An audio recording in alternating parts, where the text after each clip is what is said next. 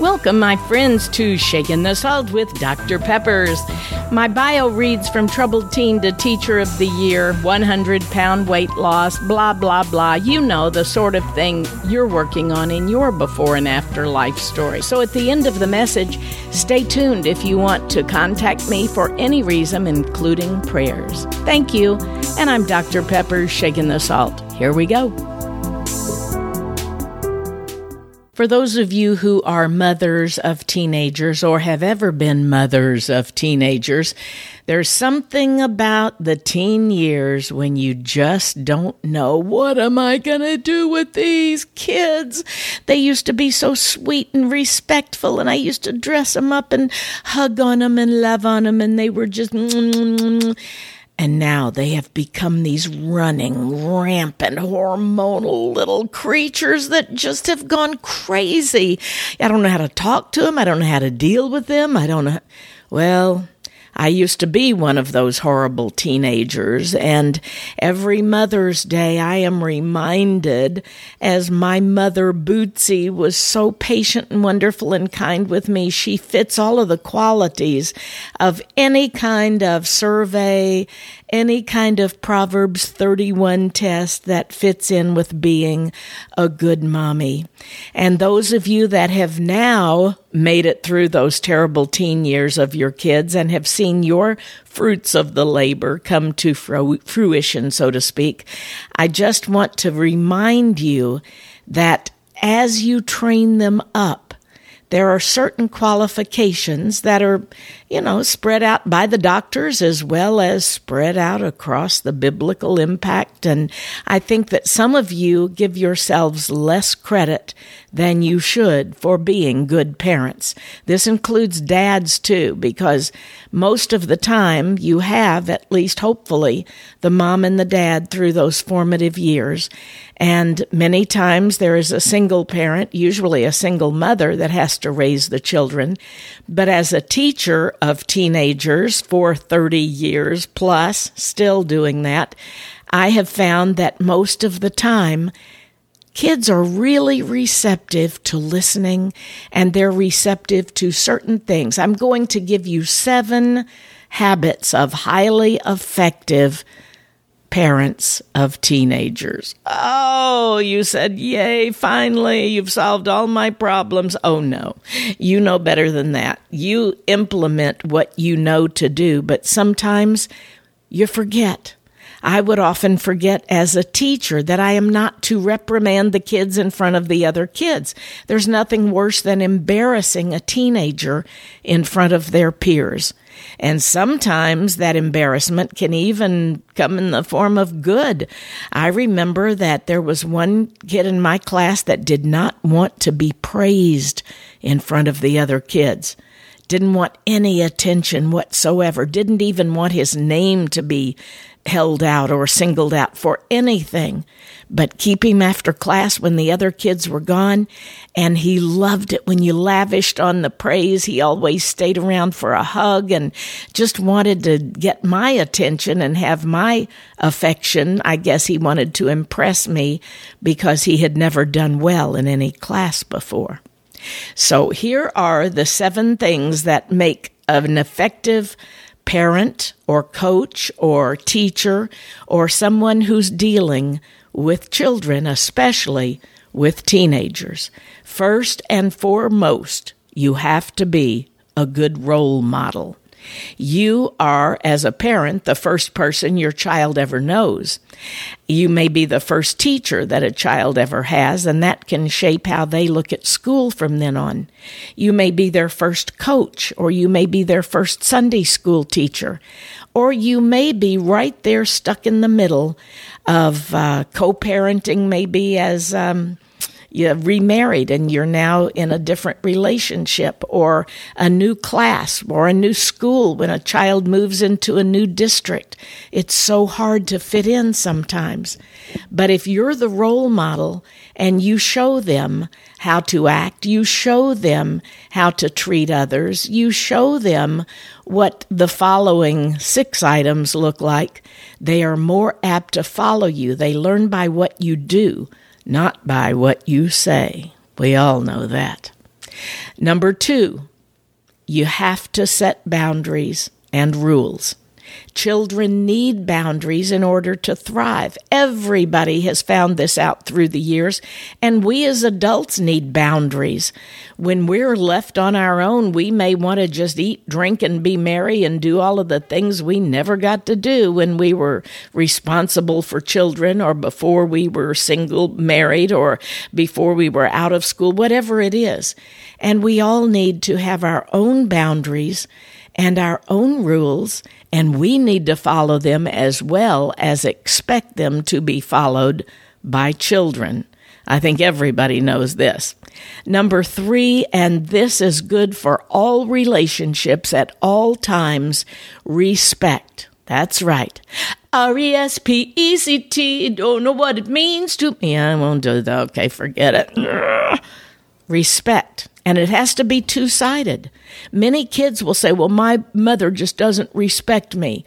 Or parents will say, My child has no respect for me whatsoever. You don't give respect, you teach respect. And if you respect your child's boundaries, and if the children will respect your boundaries, and when you respect one another just by being a pleasant person, just by using calm language. Yelling and screaming never gets anybody anywhere. And I had to learn that the hard way as well. Number four, be supportive and loving.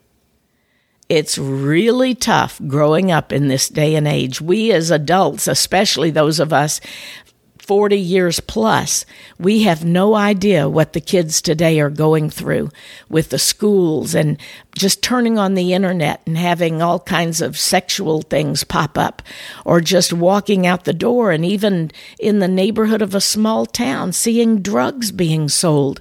We didn't grow up with this, and yet they're facing it daily. And that's why we have to be supportive and loving and warn them in advance and tell them about this, but make it safe for them to come and talk to us about it as well. We had a peer support group at school where the kids could come in at lunchtime, and many times they wouldn't want to tell some of their intimate problems to adults, especially a teacher or a coach, but they would gladly share it with a fellow student, especially someone who they knew had been there and understood. I think of one that I had that had been one of the worst kids, so to speak, in school as far as fighting and getting in trouble and even getting kicked out a couple of times. And when it came to peer mediating, he was one of the best, and he became a juvenile detention officer because he knew how to deal with troubled kids because he'd been there. I have too. As you know, my story is Troubled Teen to Teacher of the Year, and I never thought I would end up my entire adult life in a classroom teaching kids and then teaching teachers. Who would have ever thought it except God?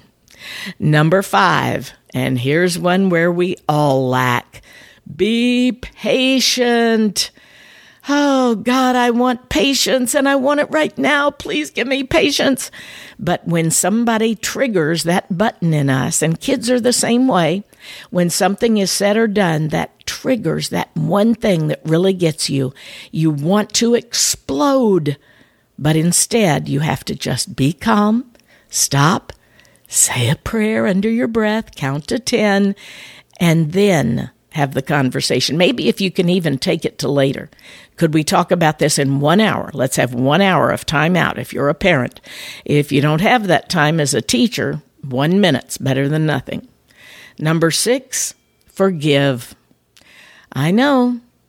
There is a great scripture that really gets me where Jesus said, if you are laying your gifts at the altar, if you're giving at the church at the altar, and you remember that you have something against your brother or he has something against you, leave your gift there. Don't even give it. And go to your brother and make amends to the best of your ability. And the last and the best thing that you can give your child is quality time. Sometimes they just want to be with you while you're cooking or cleaning or while you're at your shop or whatever it is that a parent does. Especially a good mother will give of her time. My mama Bootsy gave me of her precious time. She's 96 years old, and I know that I'm one of the few people my age that still has their loving mama. And I am so thankful for that. I thank God every day. And last year, when I couldn't even see her for her 95th birthday because of COVID, I still had her in my presence, on the phone, on Zoom, any way that I could to be with her.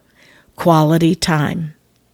My friend, whatever it is you're going through, if you have lost your parent, if your parent has gone on to pass before you, if you have never been a parent, Whatever your situation is, there is one who loves you more than a parent, one who is ever faithful, ever loving, has all of these qualities, one who is wrapping his arms around you right now, and that's your Lord and Savior, Jesus Christ. If you've never trusted him as your Savior, now is the time. The best day, Mother's Day because He is your mother, your father, your brother, your sister. He is the one who will never leave you nor forsake you. Thank you, God, for that. Lord, we come before you this day as we celebrate mothers, but we also celebrate parenthood, teaching, all of the things we have to come in contact with in dealing with children. God, thank you that we can be the role model that you have showed us how to be by being our role model. The one that has never trusted you as Savior, may they do that right now by simply admitting where they have fallen short. May they do that by simply coming to you and asking you to take control of their life. And Lord, you will, as you have promised. And I thank you that you did that for me many years ago. In Jesus' name we pray. Amen and amen. God bless you, my brothers and sisters. And if you are a mama today, happy Mother's Day. And to my mommy, happy Mother's Day, Bootsy. God bless. I'm Dr. Pepper, shaking the salt. Thanks for staying on, my friend. If you would like to contact me, visit saltandlightministry.com. If you want to share your story with me, ask a question, have me come speak to your group, or maybe just request prayer. Once again, saltandlightministry.com. Thanks and God bless.